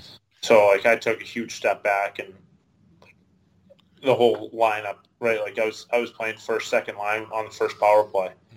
And then that happened, and then everyone was able to kind of get in before me and play games because I wasn't able to play any games, and that kind of sucked. But it was it is what it is, and um, but then I played I don't even know seven games, six games there. Six games. You had six, Six- games, two points, uh, two fights. Yep, yep, Uh, Jacob So- Graves. yep. I think that I fought him three times, twice this year and once there, right? You fought him twice in, with uh, KC. Yeah. Oh, and I Yeah. fought him twice this year too. Oh, okay. Yeah. So, so you guys are buddies? Yeah, we're buddies. he plays a hard game. He's Yeah. a guy that you don't want to play against, but you'd love to have on the team, I'm sure. So now, how did um? So some people like I had COVID a couple of times. The first Yep. time it kicked my ass. Second time it was like a cold. Yeah. Um. So this time in KC, when you had it, did it was it really bad? And then it you just couldn't get back in the lineup. No, like it actually, I didn't feel bad at all. Maybe like one day. Mm-hmm. So I got a call and they're like, "Yeah, you have COVID." I'm like, "No, I don't." I was like, "I feel good." I'm like, "Yeah, you have COVID." I was like, "Okay, well, this sucks." Mm-hmm. So I felt fine, and then so I maybe one day I didn't feel feel that well, but Mhm. for the most part, like um, like I felt fine. But being off the ice for ten days after training all summer for it, like ten days off off the ice is is so long. Yeah. So then you get back on, and my first game back was my first day I was cleared. So I did pregame skate, um, and then found out I was playing, and played seven minutes, and I thought I it was the hardest seven minutes of my life Yeah. Because I was like, and, I, and and not like I was and I was working out every day, like doing body weight stuff outside and stuff, but Mhm. um, I played seven minutes, scored a goal, scored a goal, and played seven minutes, and I was absolutely exhausted. Yeah. But it was crazy how it, it didn't hit me too hard. It was more of just like staying in shape hit me hard. And then uh, what happened that you ended up with Indy? Did you get released or I- traded? yeah, I got- or so I got released and then um, ended up getting picked up by Indy because Nick Pirog was there okay, and he spoke for me. Sorry, That- I'm bore. I'm boring Yeah, Olsson you're here. So me. yeah, What I'm boring hell? Olsson. What the hell? what the hell? Um, and he uh, he spoke for me, and I ended up rooming with him, and um, I was there for two months and played seven games. So, Yeah, but I mean, that was a crazy year. Like it was basically the AHL. Well, that's that's what I wanted to ask you about that season because it was such a disjointed season. First of all, you were probably lucky to even hook on with anybody because I imagine Yep. there were a ton of guys looking for jobs. Yep. You know, and and even though you only ended up playing the 13 games, it, but it had to be such a such an awkward season. It, it was so awkward because then when I got released from Indy, it was in March hmm time, and there's some SB teams calling. I was like, maybe I'll go, and then I was like, well, why would I do that? Like, why don't I just go get home? Like, I played a season, bas- basically, I was there for a full season, so I, I ended up coming home, and um, I thought, luckily, and you know what, it was it was a good idea for me just to come home and kind of start coaching in, my, in the summer. Yeah. Um, and I was able to make a little more money that way too. That's And but it was a crazy year because, like I said, it was like all the AHL guys, like a fringe AHL guys, and the AHL guys were there. So it was it was it was hectic. Was uh, we you know you played with Seti and Indy? Was Darian Skeoch there in Indy too? Yep. So you got to play guy. with him. What was uh, what was like playing with him? He's a tough guy, man. Great, great guy. Yeah. he was a good friend of mine off the ice too. And uh, there was actually like a boxing gym in the so practice rink was attached to the uh, I was gonna say dorms, but the housing like the Mhm. apartments. Yeah. And there was actually a boxing gym in the uh, practice rink. Mhm. So we found this out maybe like two weeks before I was leaving. Like we were there together for maybe a month, month and a half. Yeah. We didn't find out about it until two months left Oh, uh, when I got released, and Mhm. I was like, but we would go there two, three times a week, and just like, like we, there would be pads there, um, heavy bags. Like we had the keys to get in, so it was awesome. Like we were able to go in there whenever, but like he was a guy that like go over and hang out with him. Like he's such a good guy. Like, but you didn't want want to cross him on the ice. He would beat the. He's the toughest guy I think in the coast. yeah, he's really tough. It's it's that must have been fun having him and Seti on the team. It's you three on the same team must have been pretty fun. Yeah, seriously. Yeah. Um, now I mentioned already that you seem to be a pretty confident guy, and I saw that prior to uh, going back to Worcester, uh, you threw out the first pitch at a Bravehearts game. yep. I know you're confident, but did you have any butterflies in there that you didn't want to like? Uh, you know, no. I, you know why? Why? I had I, I I had three tall boys before I went out there, and I couldn't have been any more confident. okay. That'll always ease the nerves. Well, there you go. Okay, that I makes sense. Three, I had three tall boys, so I had two, and then I had another in my hand, Uh huh. and I'm like walking down with it, and Cam McGuire's like, "What are you doing, Ross?" I'm like, "What?" It's like I'm having a good time. He's like, "You can't bring that on the field." I'm like, "Can I leave it here?" He's like, "Someone might take it." I was like, "All right," and I was just like, "Go, go, go." He's like, "Jesus." He's like, "Jesus, Ross, you're you're an absolute liability." Like joking around, and ended up going out there just slinging it. I I've thrown out a first pitch uh, uh, years ago at a minor league ballpark in, in Somerset, New Jersey, and I didn't have any tall boys, so I was scared shitless. Uh, So I learned that from my uncle. My uncle was big into tall boys. He said anytime you're nervous, Yeah. uh, just have a couple of tall boys. So Well, I didn't throw a strike, but I didn't bounce it, so that's really all I was worried about. would you rather throw uh, a bouncer or something all the way over, like throw over his head? I think I'd rather overthrow. Yeah, hundred percent. I'd rather overthrow. I did. My whole thing was I didn't worry about overthrowing. I just did not want to bounce it. I wanted to get on the mound. I tried to get on the mound and dig in, but they wouldn't let me. you can only imagine me. I well, I can only now that I know you a little bit. Yes, I could only imagine that must have been more fun than the game. Way more fun. Way more fun than the game. I was. I, I forgot the game was going on. I was having a blast. All right, all right. So now we go. We're gonna start. You're back in Worcester. and you make a new friend, Chris Ordoobadi. Yep. Okay, so I reached, I reached out to Chris. Now you have a story that we talked about. Well, you didn't tell me the story that I want you to talk about, but um, he told me to ask you about the hot dogs in Trois Rivières. Ooh, those are fantastic. Yeah. So I don't even think it was. I don't think he was scratched. I think he was playing. hmm Um, so it was me, Rapace, and Coughlin, and we were scratched, hurt, whatever it was. So I, uh, I was like, you know what? Like it's a Wednesday. We're not playing again until Saturday, and I was like, let's do uh, two. Let's do uh, six dogs, six beers, and three periods.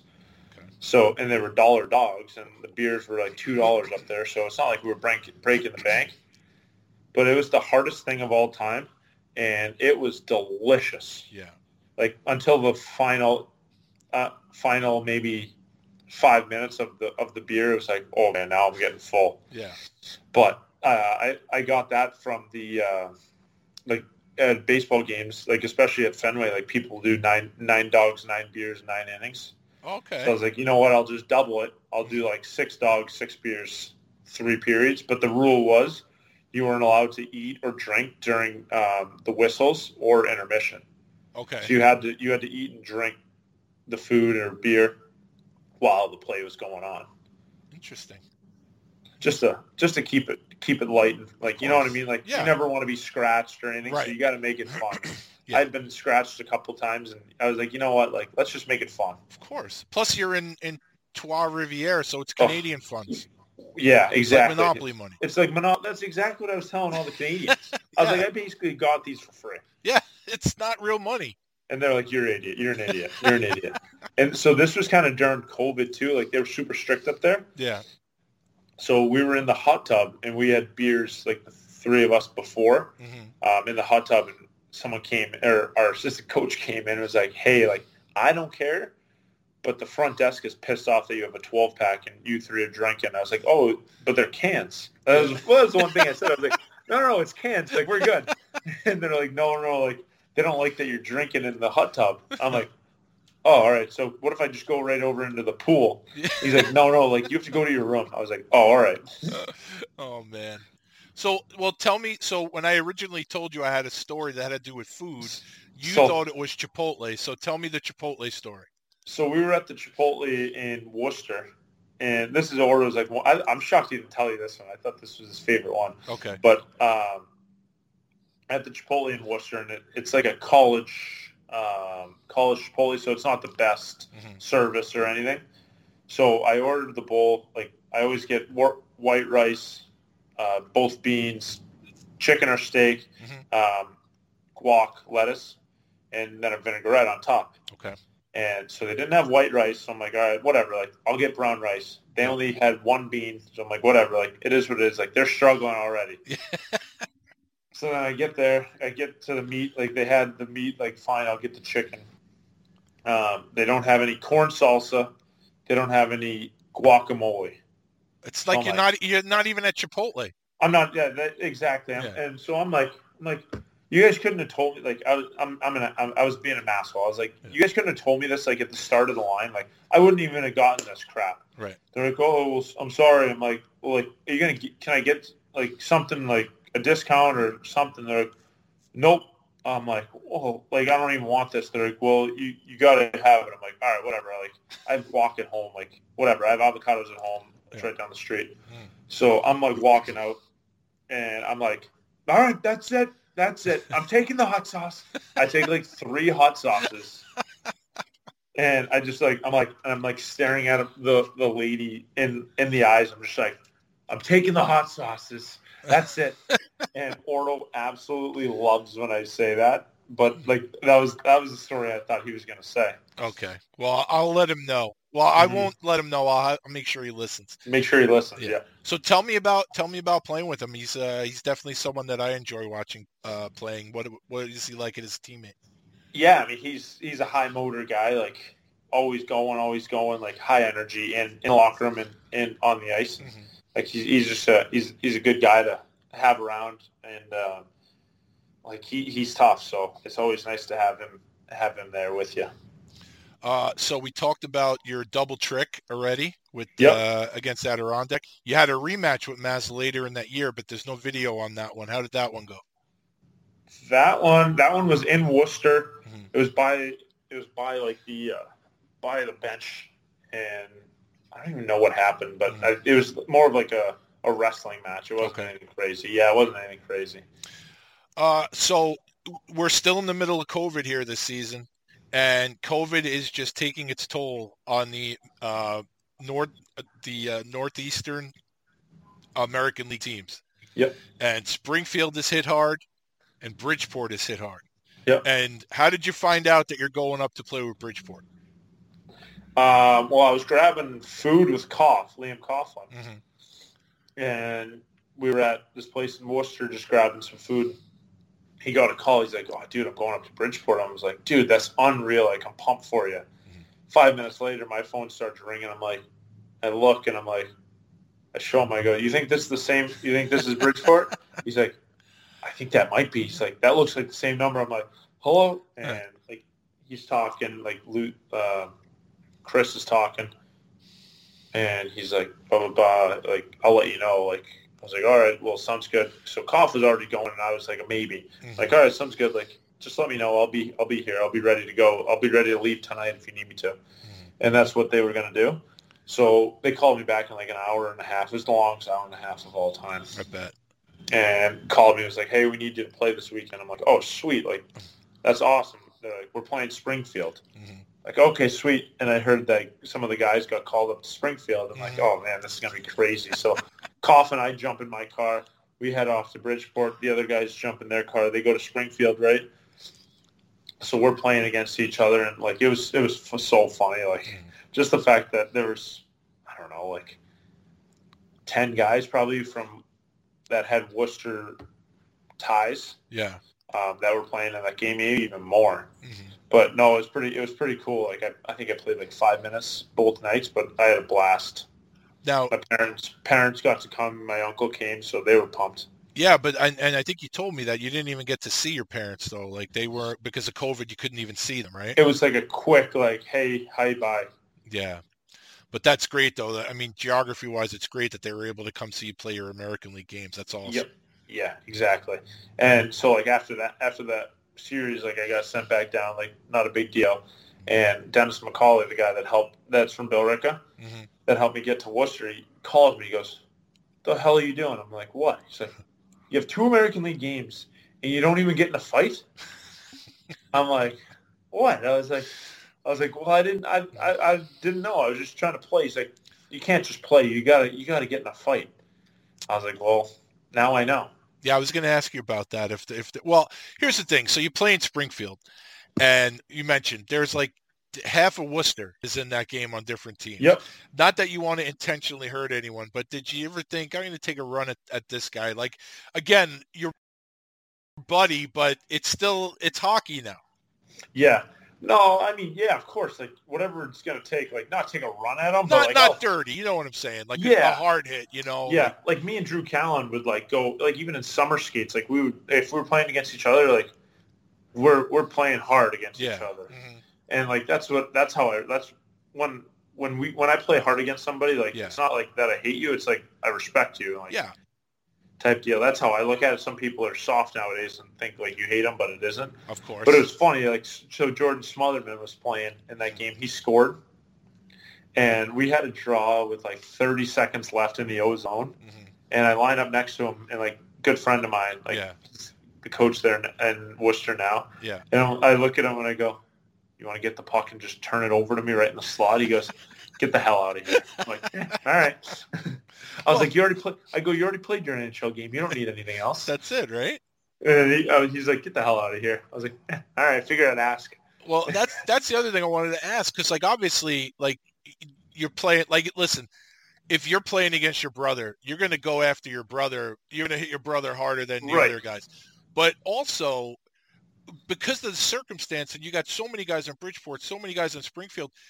Did you find yourself like trying to hold in laughs a lot of the time during the game, like eh, during whistles and stuff? Because this is a guy you played with maybe three days ago. and you're going to play with next week, and now you're on opposite sides in the American League. Uh, Not I'm- not you- left, but just know- like you- yeah. well, you know how you I know? you know how I am. I'm Yeah. like, if you're not on my team, you're for the next 60 minutes of game time. yeah, But but yeah, like I would like whenever like I would start like chirping, like Smo would be like, "Dude, shut up," yeah. That's or what like I mean, right? like, Yeah, "Shut the hell up." I'm like, okay. yeah, yeah. Did um, well now did Hartford have any guys from Worcester on their team? No, Okay. no, Okay. Did uh, did you get to keep your jersey from Bridgeport? I didn't. No, they they're very tight with that stuff. That's a Lamoriello rule. So I was hoping know. that maybe you got it. So I you know how bad I wanted it. I didn't get the Providence one either. oh shit, that one will be easier to get than the Bridgeport one. Trust me. Yeah, Make some calls, you'll probably get it. yeah. Well, you won't get the Bridgeport one will sit in the closet for the next thirty years. That's So- what that's what Boggsy told me. Yeah, it's forget it. I mean, it's unbelievable. So uh, so yeah, but I, make some calls to Providence. You never know. Yeah, you never know. I haven't seen it out there. Like I don't know if you could see in the background. I got all my stuff here, but I'm always looking for Olsson stuff, and I have never seen one of your jerseys out there. So Well, keep. I'm, I'm gonna keep my eyes open. Yeah, I'll let you know if I see anything. I, I luckily got one this year from uh, from Orlando, which was That's good. good. That's nice with the C. Yeah, with the C. I There you can't go. give you that one. I'm sorry. I'm not asking for it. I can't give you that one. I can I can look for something else. Hey, if you send me something, I won't turn it down. But I'm Yeah. not asking. It it might be from juniors or something, but I don't know. I listen. I, I got Okay. plenty. I don't have an, I don't have a lot of room here, but I'll make room for an Olsson. I'll I'll see what I I'll see what I have in my basement when I go home next. I appreciate that. Yeah, of course. I course. appreciate that. Um, so now the uh, Bridgeport's over. You're back to Worcester, um, and and you don't miss a beat. Like honestly, and I think you said like you're just training and stuff, and and uh, you know I I think could you tell some guys maybe, and again everyone's COVID situation is different. But you went home, you focused on training. Could you tell maybe some other guys, and I'm not even talking about on your team, I wouldn't ask you that, but other guys maybe didn't take it so serious coming back, like maybe weren't as prepared as you? Yeah, I mean, like so so that summer. Um, you're talking about summer, yeah. Yeah. So that summer um, coming in. Wait, no, because Bridgeport. I went from Bridgeport to Worcester. Yeah, I'm talking Worcester? about yeah, Worcester. I'm talking about when the summer before Bridgeport. You oh, really before fo- Bridgeport. well, you really focused on your training. Yeah, yeah, yeah, And- yeah. So like, So so coming back in, did you could you tell a lot of guys maybe weren't as focused as you were? I don't want to say focused, but like I know for a fact that I put in a lot of work that summer Right. because I was with, I was working out and skating in Worcester Mhm. uh, with Charlie Bando, and then skating uh, with guys like Bobby Butler and uh, Drew Callin and George Smotherman, like those guys, Mhm. um, like the local pro guys, and like I was getting skates together and I was running them and everything like that. And um, I kind of was like, you know what, like I'm, this is kind of my last, this is my, this would be my year to kind of get an AHL game. I was like, you know what, I'm gonna kind of give it everything I have here. And, um, like Smotherman helped me out a lot. Connie helped me out a lot. Um, and then competing with Cal helped me out a lot too. So, um, I mean, it was kind of just, you got to put yourself around people that have similar goals as you and, and aspirations as you. Um, and, and that's when you're going to succeed. And like, that's kind of what I did that summer. And like, don't get me wrong, we still had fun that summer Yeah. away from the rink and stuff, but Mhm. we really did dial in. And then like, honestly, like once September hit, like we really dialed it in and made sure we were ready to go for October. So, um, yeah, like I thought I had a really good summer that year. Um, and it helped a lot. Well, unlike the uh, your junior time where you're going from team to team and it's not really great, this year you played on four teams and it wa- it seems like it was just getting better and better. So, Yeah. um, how did you end up in Orlando? So I was on a bus trip from Reading back from Reading to Adirondack. Mhm. And we were stopped. We stopped at some gas station in, in New York, like upstate New York, Mhm. probably. Or I'm not sure. Maybe Yeah. like two hours from Adirondack, give or take. Um, and coach, coach, uh, he pulls me over. He's like, "Holy, come here." I'm like, "Yeah, what's up?" He's like, "Hey, we um, we traded you to Orlando." and I had, I was like kind of like shocked, but also like a smile came across my face. I'm like, Right.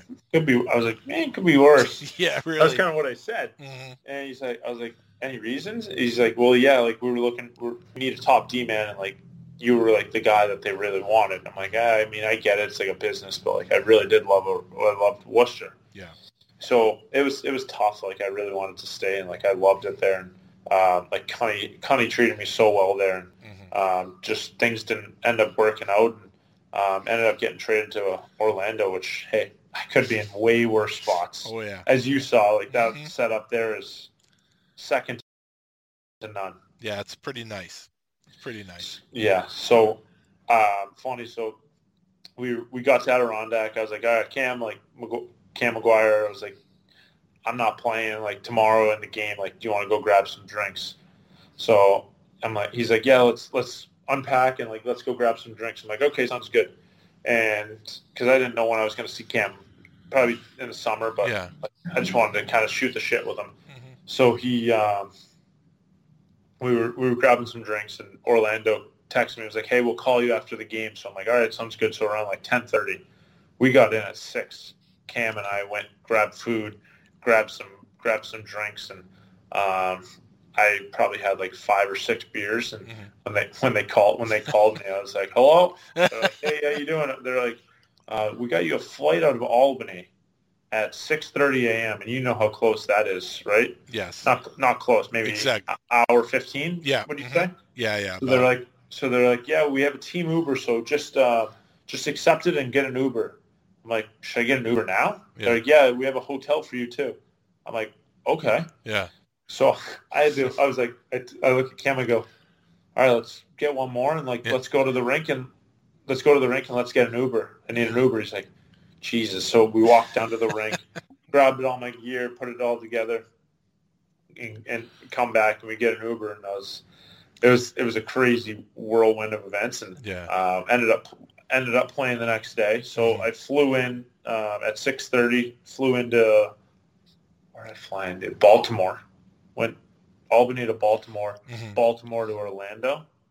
Mhm. So I was like, all right, well, I need to drink water, like a lot of water. Yeah. I need to get food. So, um, whatnot. I was like, uh, I probably won't play. Like they're playing tonight. I probably won't play. Right.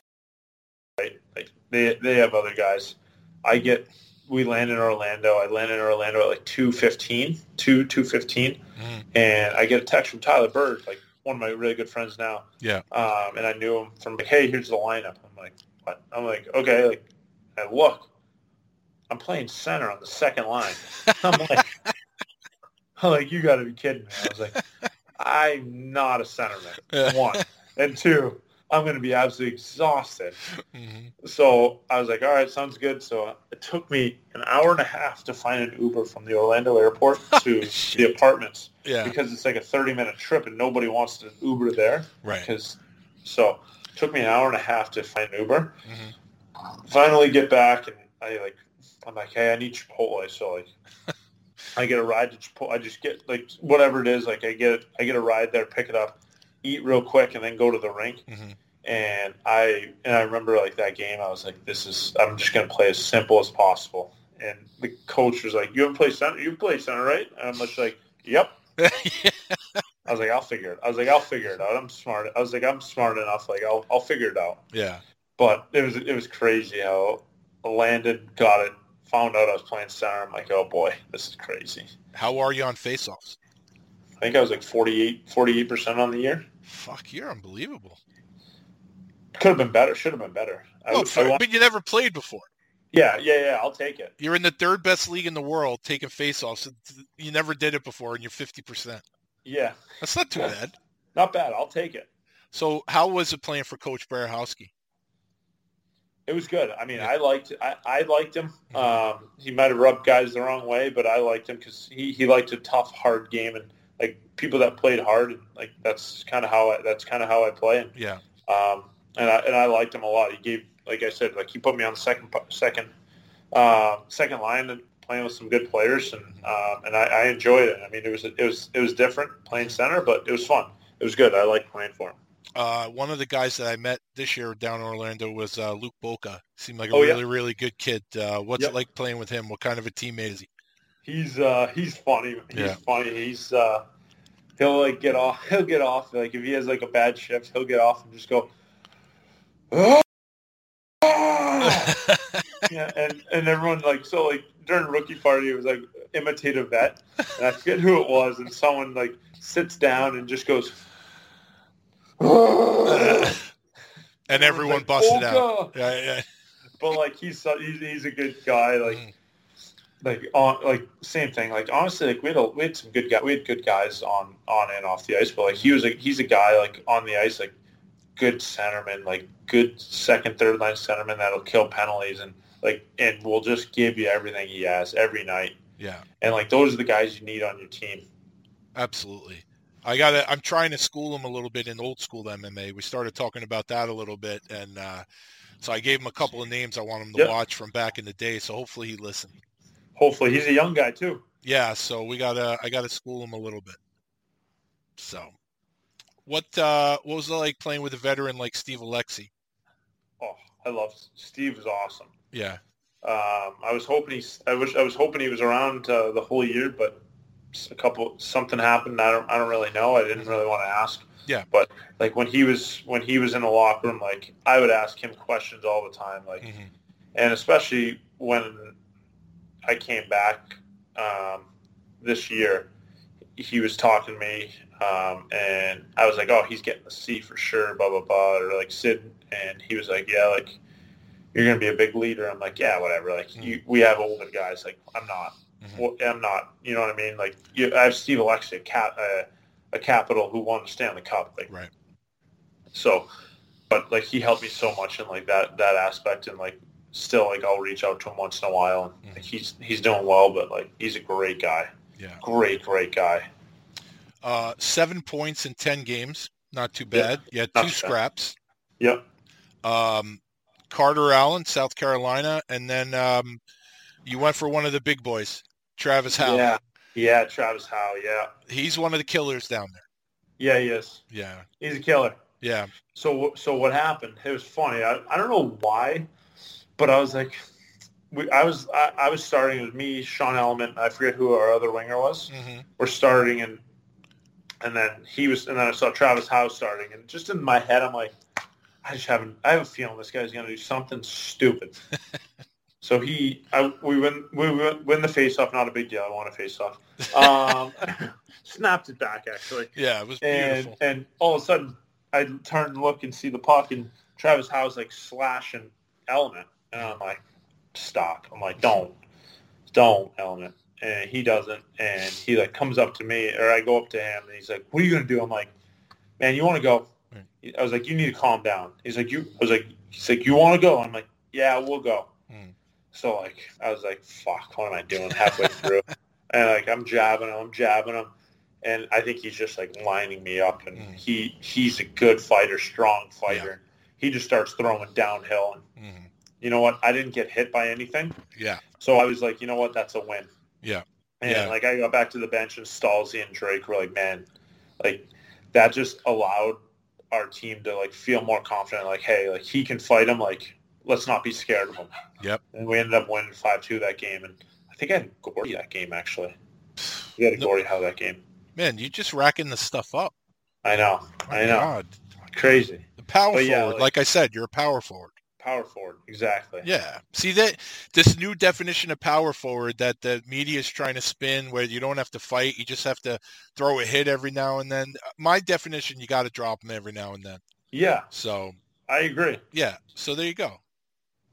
I actually told that to Karks when you signed. I said you just signed the premier power forward in the league.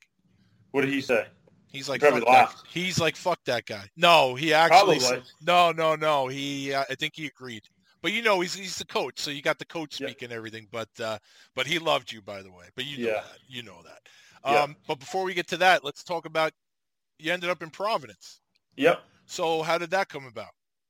Fun, crazy story was uh, so I was in Orlando right to end the year, and I went to my buddy's house for a week and a half after and played golf and had a good time. Right, like after the season, like you usually do. and I caddied for. He plays like minor pro golf down here. Corey Eisenband. He plays not down here, but down in Florida, and his parents have a house in uh, West Palm Gardens. So I drove down, uh, was with him for a week and a half, and caddy and golf and everything like that. Um, then all of a sudden, I was flying back. I was like, all right, well, I'm flying back on Thursday. Like, blah blah blah. He's like, all right, sweet, sounds good. Like, um, so I get a call on Wednesday, and they're like, hey, uh, are you free? Uh, they're like, blah blah blah. This is coach of Providence Bruins. And honestly, what I almost said was, all right, who is this? Yeah. who is this? Yep. Is this? Hey, Johnny, is this you? Get the hell out of here. But I didn't. I was like, uh, yeah, yeah, I'm free. I'm actually in Florida right now. They're like, oh, you're not home. I was like, no, well, I'm flying home tomorrow. They're like, well, we would love to have you uh, have have you Friday, Saturday uh, for the games. I'm like, yeah, I'm in. so I was able. So I was already flying out, but then our flight, my flight kept getting delayed, delayed on Thursday. So luckily, my girlfriend, her dad's uh, mosaic with JetBlue. Okay. So he got me a flight out Wednesday night to Boston, Wednesday night. So then Thursday, um, I ended up going and practicing with with him. Okay. And I stepped on the ice, and I thought I was Bambi. I couldn't stand. Yeah. I was like, this is going to be tough. But I was like, but yeah. So I got a call, and you know, what, one thing led to another, and I said, you know what, it'd be stupid to say no. Of course. Especially since I was already coming home, and now I can say I played for the Bruins. No one has to say the little Bruins. I Well, played for the Bruins. That's it. That's it. Absolutely. And of course, you get you get a point. If you played a whole year with them, you would have 40 points, 41 That- points. That's what I was thinking. Yeah, That's what you I was got thinking. you just got to prorate it, and of course Yep. you got two scraps. Yep, of uh, course. Luke Witkowski and Patrick McGrath. What do you remember about those?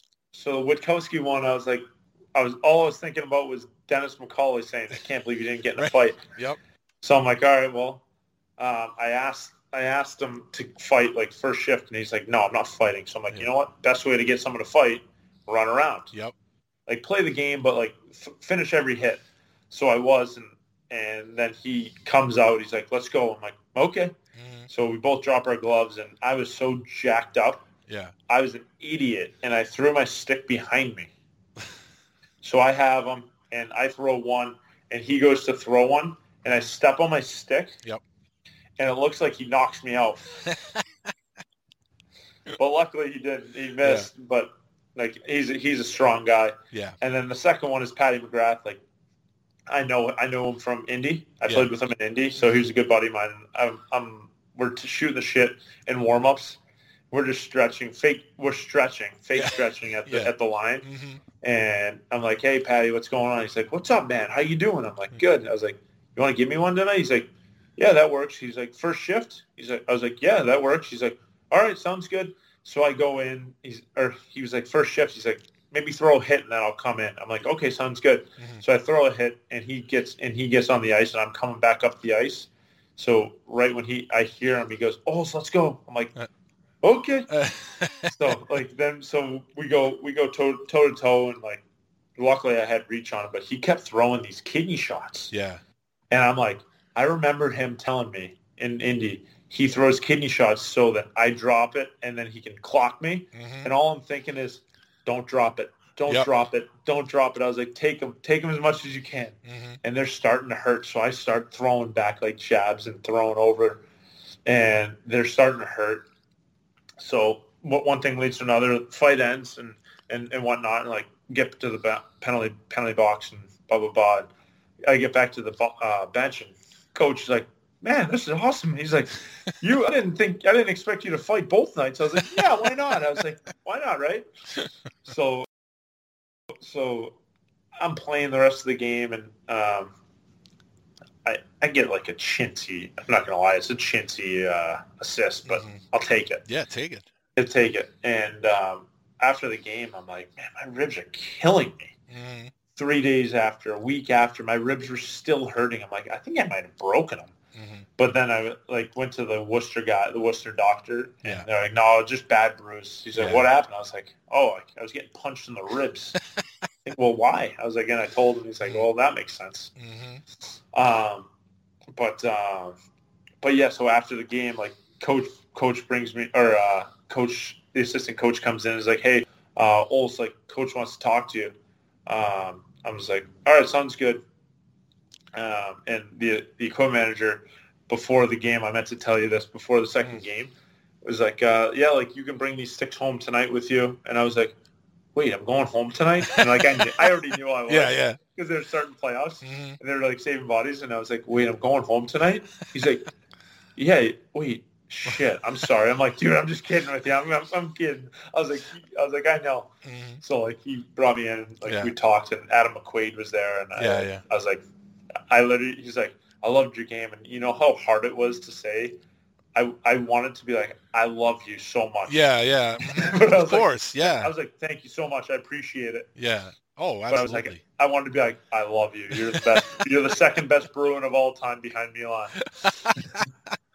but I was like, I can't. I can't Yeah. be a pro. I was like, be a pro. yeah, But maybe if I said that, it would have gotten me a, another chance. Me- yeah. There- I we it. all have regrets. I blew it. Well, I don't know I if you blew got. it.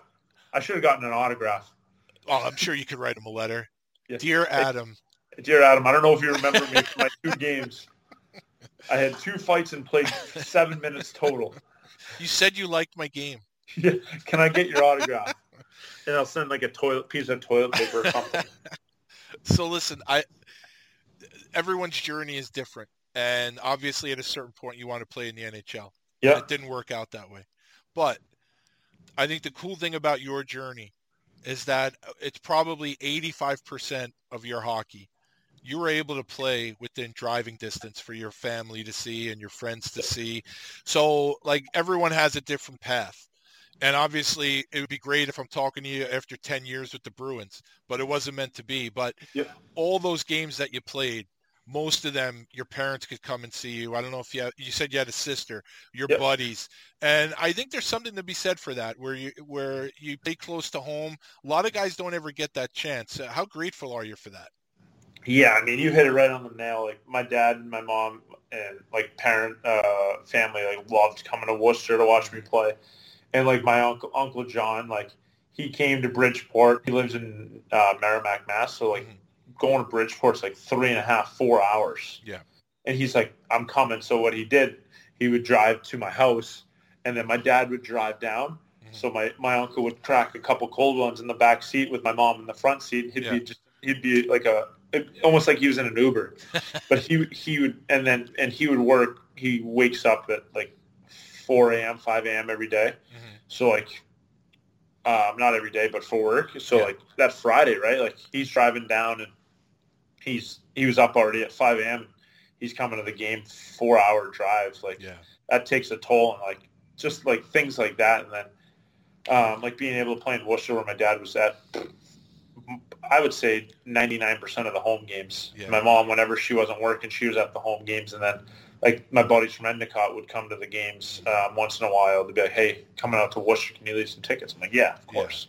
So like that, that was so cool. Like, and like all these guys like loved that I was still playing and whatnot. So, um, and like even this year, like when I was in Orlando, uh, my uncle, Uncle Chris, he, uh, he, uh, lives in North Carolina. So he was able to come to like the Carolina, South Carolina games and the Greenville games and, and whatnot. So that was pretty cool too. So just a large outreach of family and supporters, which is always good. Um, you were obviously one of the most popular players in the history of the Railers. And Worcester is definitely a town that appreciates the blue collar guys. You know, going back to the of the Ice Cats and everything like that. Um, how important is that to you? Not maybe not important, but it's it's almost a responsibility in a way because, you know, fans will turn on you in a heartbeat. Yeah. And but it seems like you know guys like yourself and Turk and Corny, you guys are probably three of the most popular players in the history of the franchise. How much does that mean to you? Yeah, I mean, it means a lot. I mean, I remember this year there were some Worcester Railer fans down in Orlando Oh yeah. with their jerseys on. I'm like, you like they're great fans. Like, Mhm. um, but yeah, no, it's it's pretty cool to like be one of the fan favorites. Honestly, like everywhere I've went, like not to be like cocky, but like a lot of the fans really like me. And Yep. like, I guess it's just the style I play and like like the fans and especially the minor league fans are like are, are the best. I think they're the best because like they're paying to come watch me play. Like, Mhm. what are we doing here? Like, what, what, you could do something else on a Friday, Saturday night. Yeah. But they're coming to watch watch us play. Like, they're loud every night, whether you're in Orlando or Worcester. Like, they're great fans. Both both were. Um, you're the all-time leader in power play goals in Worcester, ten power play goals. Wow. Uh, fourth all-time in general goals, thirty-three, and you're third all-time in penalty minutes. Obviously, you know who's ahead of you. Turks and Corny. Yeah, but you want to know? We talked about your discrepancy in games back in college, right? Yep. All right. So Turk, obviously, no one's touching his record. Okay. So you played 99 games, had 236 penalty minutes. I played 99 with Worcester. Yeah. I couldn't get to 100, huh? Well, you were too busy in the American League. Yeah.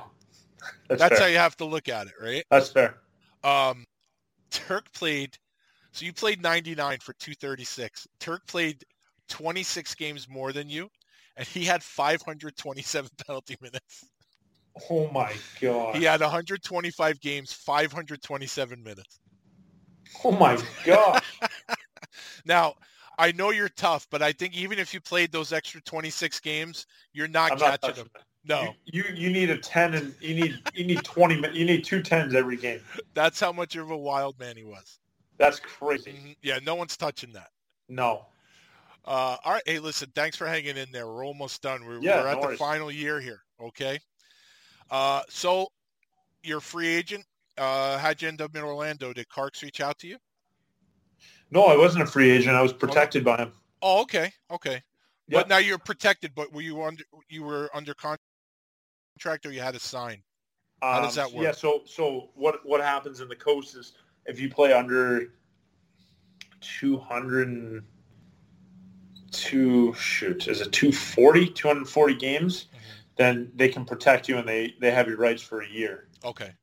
and if you if it's over then it or it might be 260 actually and then you're a vet and you can go wherever you want Okay. so he had my they Orlando had my rights and I was completely fine with that right like Yeah. could be worse places, but um, like ended up signing there in the summer. And, like he was, he said the same thing. He's like, hey, like I'm a new coach. Like everyone has a fresh slate, so I don't care what you did last year. Like you're gonna be given X, Y, Z opportunity. And I was like, you know what? Like I, I like that a lot. Like, and like sure, like maybe some guys are like, oh, it's your fourth year in the league. Like he should tell you it's this is what you're getting. It's like no, like that's not how I was raised. Like I never believed in that. Like I was always raised like, hey, you got to earn it. You got to earn your damn spot. So when I heard that, I was like, all right, like this guy's he's ready for business. And He, um, so I may be biased. Okay. Uh, I've known him a few years and he just has this energy about him. Like Mhm. I, it, it's really hard to put into words, but he's the kind of guy like you want to, you want to go to the rink. Uh, You know, it just seems that way. Even me, like after I, after I saw you guys this year, we went to lunch and it just, he just has this, like this positive energy about him and you want to do well. You don't play for the coach, but it's just like you, he's such a good guy, and he and Yep. you just like you you don't want to fuck up. You know what I'm Right. saying? Like you want to do whatever you can because of the faith he has in you, and just because of that energy that he brings. And How, how 100%. is that accurate? a hundred percent, like like he, like you said, like he has like that energy where he puts in so him and Homer both Yeah. like they put in so much damn work. Like mm-hmm. it fucking sucked losing because I knew how much they put in. Like some of the guys put in, and like we just couldn't get everyone to buy in, mm-hmm. and that that was the shittiest part. Was like he would come up to like the core group of guys and be like, "Hey, like you guys did well tonight." It's like blah blah blah. I'm like, I know, like yeah, it sucks, but like we got to find a way to get everybody on board. And like he and you know, like that guy hates fucking losing, and Yeah. like so do I. So like Yeah. we saw eye to eye with that, and like it was so annoying. It it was tough this year, just like because we had we had some good players. It's Yeah. just some things didn't work out the way we planned or Carks planned. Mm-hmm. So, but that's the that's the shittiest part was that we that the coaches put in so much damn work and like mo like most of the players put in the work. It was just some guys just you know what I mean. Yeah, no, I get it. I get it. And, and without just, throwing without throwing anything under the bus. no, I understand that. I you know I get it. And it's just like a like you say, he hates to lose. It's just he, you know what he cares, and it's Yeah. not it, it's it's not just a job. Like you know, it's his team. Like he's not just the coach; he's the GM. So this is the team he's putting together. And obviously, first year, you know, you're going to keep some guys, you're going to get rid of some guys, but it's like you can almost tell. And I, and obviously, I'm saying this from the outside, but there are certain coaches who coaching is the job, Yep. and then there are certain coaches where, like hockey's his life. You know, and obviously not in a bad way because I know he's an unbelievable family man with, with his wife and his sons and everything. I know how much his family means to him, but he cares so much about hockey. Like I understand what you're saying that it sucked losing, especially with all the work that he put in, because you know how much he cares. Right, exactly. Mhm. Like he'll he take like like I said to some guys, like he you know how much time he took away from his family Yeah, to just to be here coaching or doing video or being on the road, like. But Yep. like like you said, he's a big family man. Like he has a great great wife and kids. So yeah. Did uh now? I think you played against Homer, didn't you, uh, last year when he was with uh, South Carolina? yeah, I I don't know if I played against him Okay, or if he was if he played or not, but yeah, I know some of the guys did. yeah, yeah. Uh, and this was his first go around as a as a coach. Yep. Yeah. So how, how what was it like playing for him? Because Yeah. now there's that dynamic. The head coach, good good good cop, bad cop. So Carks went from the good, and I don't see Carks as a bad cop, but but in in Bridgeport he was the good cop, and Yep. he's I, I can't picture him as the bad cop, but I, I guess you always kind of confide in the in the assistant coach too sometimes. Yeah. You can't go to the head coach. So how how was Ben in that role? he he was he was awesome. Like he had the penalty. He, he was doing penalty kill. Mhm. Um, like he would and and he worked a lot with the centers actually. Like and that's so big. Like being able to grab have a guy that was really good um, in his career and just finished last year, being able to bring him in and have him be such a vital part. Like you could see our faceoffs were getting better and better because if you if you're chasing the puck, like it's tough to make plays and create offense. So if we're able to win draws, like just something like that, so small mm. seems small, but it's so big. Like he would take the centers and watch video. He'd watch watch video with them, and he would do draws after practice and, and, and just tell him a couple tips. And I think it helped out so much. And like just little things like that, where he he like he just finished playing, so like mm. He knows the guys and he knows how the best way to be taught or coached is. So I thought that was a great pickup by them. Um, so you had an, I mean, again, I know you're not happy. I can tell you how you did this year. You had a great season personally, but obviously the you're not a, a personal guy. You're a team guy. Uh, but it has to be said, 47 points, 71 games, 173 pims, uh, seven, seventh in the in the league, by the way. Uh, I don't know if you knew that, but uh, it's a seventh in the pims, and you also set a team record with 14 power play goals. yeah, that's crazy. I Is mean, that- I was set up for success though. You Yeah, play with a, you play you, you get on a power play and you Yeah. sit in front and you have a guy Mike named Michael Brodzinski hmm shooting the puck at your stick wherever your stick is like it's pretty uh pretty easy to score some goals. Yeah, but you could also have stone hands. I do. Well, apparently, you know, you've got yeah, silky no, mitts. I know, I know. no, I know, I know. But I'm just saying, Yeah. like playing with him on the power play was unbelievable. Yeah. And then Um, like early in the year, we had Joe Carroll and and Sidlowski Mhm. on the flanks. Like we, those two were awesome too. So I, uh, since he was hurt when I was there, Yep. I got to talk to Sidlowski a lot while you guys were skating. He seems like a really, really good guy. What kind of Really good is guy. he? Yeah. and bald guy too, just like yourself. Oh, I mean, we're both very handsome. Eh, well, you want to hear? I told him what I told him that I, I'm like I wanted to talk to you because the whole time I was speaking, he I, I guess he said he was focused, but I, I'm like it looked like you were grilling me the whole time, and he started laughing, and I'm just like I'm like this guy he wants to kill me. Right, and he's like, no, no, no. I was just, I was like listening to every word you said, and Yep. uh, and he was just such a cool guy to talk to. So, was he, what kind of a guy is he to play with? he's he's like an old school guy too, where he's Yeah. gonna put up points and like he'll he'll beat he'll beat the piss out of some guys. Yeah, he, he was saying he grew up, uh, you know, big Red Wings fan with Yeah. the toughness that they had and everything. So uh, he seems Yeah. like, unfortunately, he was hurt when I was there. So, uh, but it, I mean, if he comes back next year, he'll definitely be someone I look out for. Yeah, you'll have to. Like Yeah. he's a guy. He he. If he played all the, the whole year, that would have been huge for us. hmm And uh, what's it? Uh, another guy that I met, really, really good kid, was uh, Matt Barnaby Jr. Yeah, little Barney. I don't know if he's a Little- junior, but uh, Little Barney. Yeah, little Barney. Uh, What kind of a player is he? He's a guy like he has. He has a lot of potential. Like he could. I think he's a guy that could play in the AHL. To be honest, Yeah. like he has the skill. He has the the height. Just needs to maybe fill out a little bit. But like he has. A, he can skate. He has the hands. He can make plays. He can shoot. Like hmm it's just. I, I think he could. I think he could play in the AHL if. Um, maybe a couple things changed, but like Mhm. I, I liked him a lot as a guy. Like he's so funny, like great locker room guy. Uh, like guys loved him. Uh, but I think, uh, yeah, he was a great guy though, on and off the ice. I thought he was a good player. All right, and I got to ask you now. You battled him uh, throughout your career, and now you're sharing the locker room with Mazza. So, uh, so what was it like? I'm, I'm assuming you guys, you know, a lot of We times.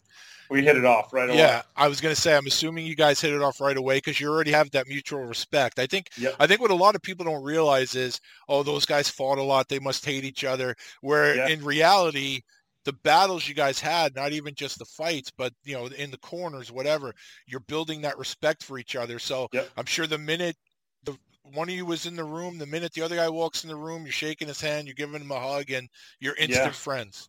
Well, it's funny. So I uh, I grabbed his phone number from one of my buddies, Mhm. and when he got traded uh, from Adirondack to Orlando, and I think my first text might have been like, "Hey, welcome to Orlando. Yeah. Um, you're lucky. You're lucky we don't have to go round three. It was something like that. right. hmm Uh, but it was funny. Like in practice, there was one practice. Um, he gave me a cross check, and I two handed him back, and like nothing ended up happening. Right. Like it was just us battling and like just being pissed that we were losing. hmm And I mean, maybe we could have, should have fought, but at the end of practice, Carks was like, "So, oh, uh, round three going to happen right here in the circle?" and I'm like, "Yeah, fuck." Oh man. But like, th- then we were all good. You know how it is. yeah. Like, oh yeah. hmm Well, I, I told him uh, I really appreciated him being uh, an impromptu part of my presentation because he had no idea. No idea. He had no idea, and I'm like, all right, I'm gonna. I was telling my wife the night before, I'm like, I'm gonna. He doesn't know it, but he's gonna be part of my presentation, and he was he was so good. I told him I'm so so grateful that he just rolled with it. He was Oh, yeah. fantastic. So, know. that's so funny. Uh, you named team captain this year. Yep. So you're a kid, Massachusetts kid playing Division three hockey. Now you're captaining a team, the third best league in the world, in Orlando, Florida. How how cool is that? How much did that mean to you? Yeah, I mean, it meant a lot. Like I said, there's guys like Steve Oleksy and Mhm. Sidlowski and Brodzinski and Tyler Bird. I mean, list goes on and on, but like that were there and that could have been captain. And like just the fact that I was brought in as a leadership group, like he brought me in one of the six guys in the leadership group. I was like, oh, like sweet, this is awesome. Mhm. I know I had the A last year in Worcester, but I was like, yeah, it's a new spot. Like it, whatever happens, like I just want to win. Yeah. And then he was like, yeah, like the A's are Sidlowski and Brodzinski Mhm. and uh, the captain is going to be uh, it's going to be Ols. I was like, what? was like, what? And like, it was, it was an it was such an honor. Like just the fact that Kars um, gave me the ability to be the captain, and like he thought that I had what it took to to lead the team to success. I mean, it, we didn't end in success, but like still, it was it was, it was a good honor, and like I love that guy. He's the he's the man. Like he's a great guy. I mean, as we talked about, but the fact that he allowed me to be the captain this year was awesome. And you got the letter from a guy who wore a letter in the NHL. So that Yeah. has to mean something. This is a guy who, and Carks is the kind of guy that doesn't need a letter to be a leader. But Right. the fact is, he wore a letter in the NHL, and he's now bestowing the see it to you, which is, Yeah. which has to mean more than if it was some. You know, listen, I'm not afraid to say it. Some Finnish fancy guy, whatever. You Yeah. got a guy, meat and potatoes guy, that you know that earned everything he has, and and he's he's designating you the captain. Yeah. No, it was it was so cool. Like I was, it was awesome. hmm Um, so I'm not going to run through the names of the guys that you fought this year. I'd say maybe the biggest, the biggest name, maybe uh, Nico. Nico from Yep. Savannah maybe was probably the the with the best resume. Yep. Any memorable fights this year, or any good stories about any of them? Or I know one with one was with Graves. Yep. And Gert Gertler um, hit one of our AHL NHL guys from behind, Mhm. and nobody did anything. And there's like I don't know, like 20 seconds left in the game, yeah, and nobody uh, no nobody did anything. So whistle blew, like w- no penalties or anything. I was like, eh, whatever. I'll just jump the boards. Don't say anything. I I pulled the guy off. yeah, and I lined up right next to Gertler as a right winger. And everyone knows I'm usually a left winger. Like Yeah. I'll play right wing, but lined up right next to him and puck dropped and I two handed him so hard across the foot yeah. and then the shin pad. Mhm. And then Graves came in and got in a fight. And like after the game, Carks was that was like that was one of our that was an early game, maybe like first five games. Carks was like, "You guys got to stick up for each other," like blah blah blah, and like I was like, "Boys, I, di- I didn't know I had to say." I, I was like, "I wish I told I wish I told some some other guys because the other guys that were out there were skilled guys." Right. So like I probably should have looked at like a guy like Sid and you know what I mean? Yeah. Like those guys and be like, "Hey, I'm, I'm going," hmm but or Mazza, you know what I mean? And, Yeah. like, stepped in, but that was one. Um, we we both got like two or three good ones in. hmm Um, I'm trying to think. the, I mean, the last one, one against Lynch, Okay. the last my last ever game, Tell last me. career game. It was uh, we were losing two one in Jacksonville, and this guy's absolute. I no one really likes him. hmm He's an absolute loser. Um, little rat doesn't usually st- back up his talk. Like he's always, he like he was chirping Birdie like, "Oh, you'll never fight," blah blah blah. And Birdie's like, "I'll go right now," and she's like, "Oh, you, of course you would ask me while I'm on the bench." She's like, "Well, no, you're right in front of me." so like he would do little shit like that all year. Yeah. He's just a little shit. And I, I I think he's a loser to be honest. Uh huh. Um, but um Dwyer, his step or Carks puts me, Powell, um, um, a rookie center, and then uh, Mazza and Harper out. Nice. And after like a bad bad call, like a bad non-call, and he doesn't say anything. And Yeah. me and Powell go out. We're both left wingers, and we look at each other and we're like, "Who's playing left wing?" And I go, "You take right wing." Mhm. And he goes, okay. Yeah. And so I look at the center and I go, don't even worry about the puck. Go right for his hand. And he goes for the puck. He, Yeah. He's a rookie. You know what I mean? He's a rookie. Right. He's- Right.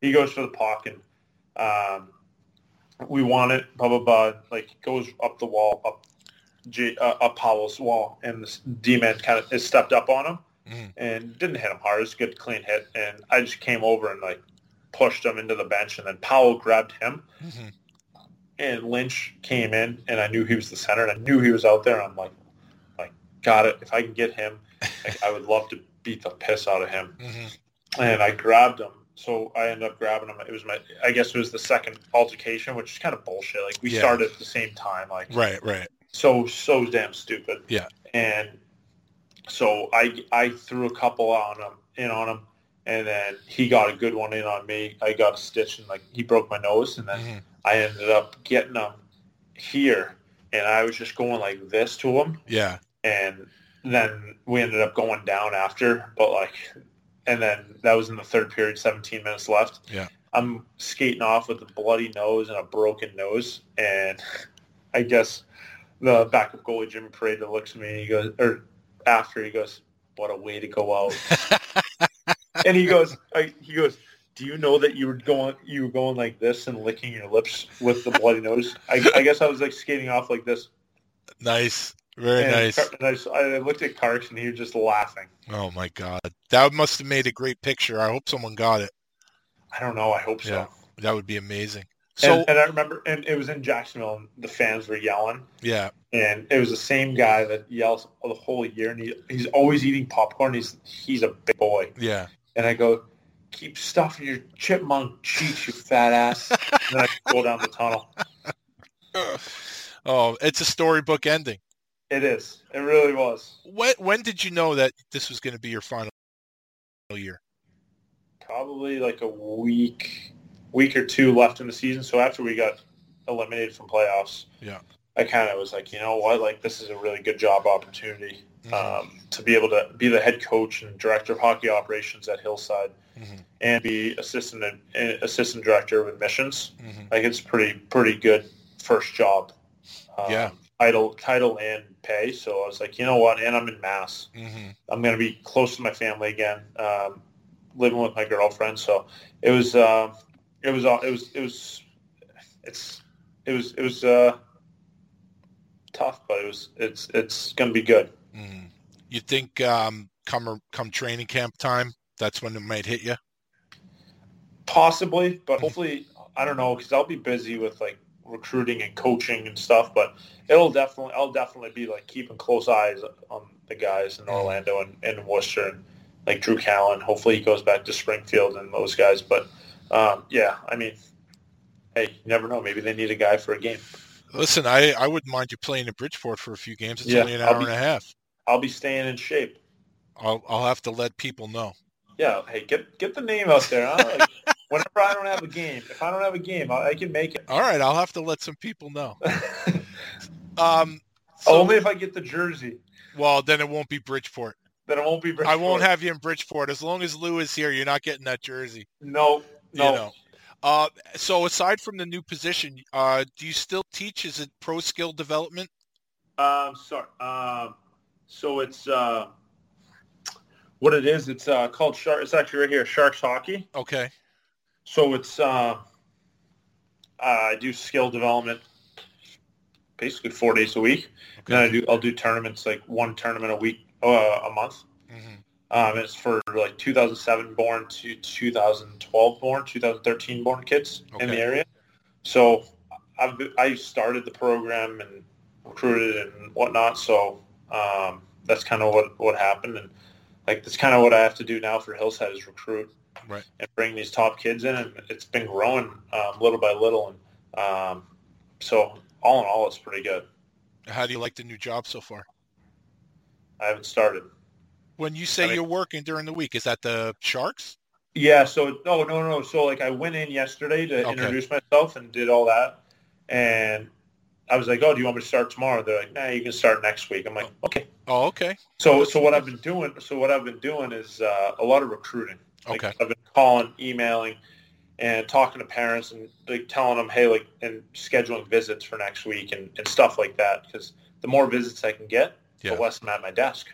That's very true. I don't do well at a desk. I was going to say you don't seem like the type. No. And especially my own office, I need people to talk to. I need to.